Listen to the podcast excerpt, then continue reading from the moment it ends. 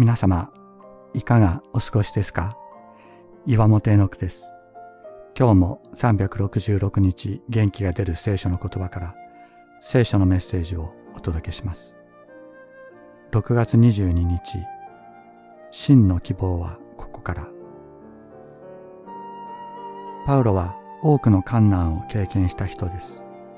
同胞のユダヤ人から命を狙われ、逃亡を続けながら伝道しなければならない時がありました。また健康上の問題を抱えていました。神学者の中には精神的な病気だったのではないかと推測する人もいます。決して楽ではない生涯。しかしパウロはその苦しみは希望につながる苦しみだと告白しました。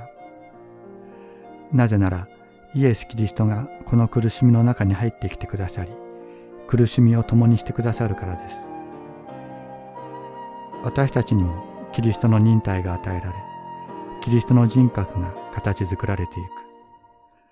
そして、キリストの中に満ちていた希望が私たちの中にも満ち溢れてゆく。キリストが蘇られたように私たちも蘇る。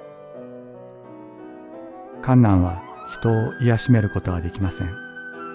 なぜなら、観難の中で私たちはこの内面に働くキリストの力を経験することができるからです。観難に陥った時、希望を失うこともあるでしょう。今まで見えていたと思っていたキリストが見えなくなることもあるかもしれません。しかし、キリストは私たちの中で必ず復活なさいます。死んだものを生かす力が私たちの中で生き始めるのです。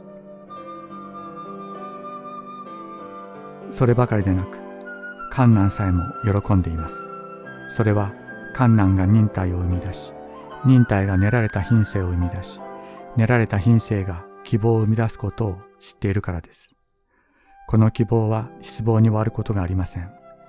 なぜなら、私たちに与えられた御霊によって、神の愛が私たちの心に注がれているからです。ローマ人への手紙5章3から5節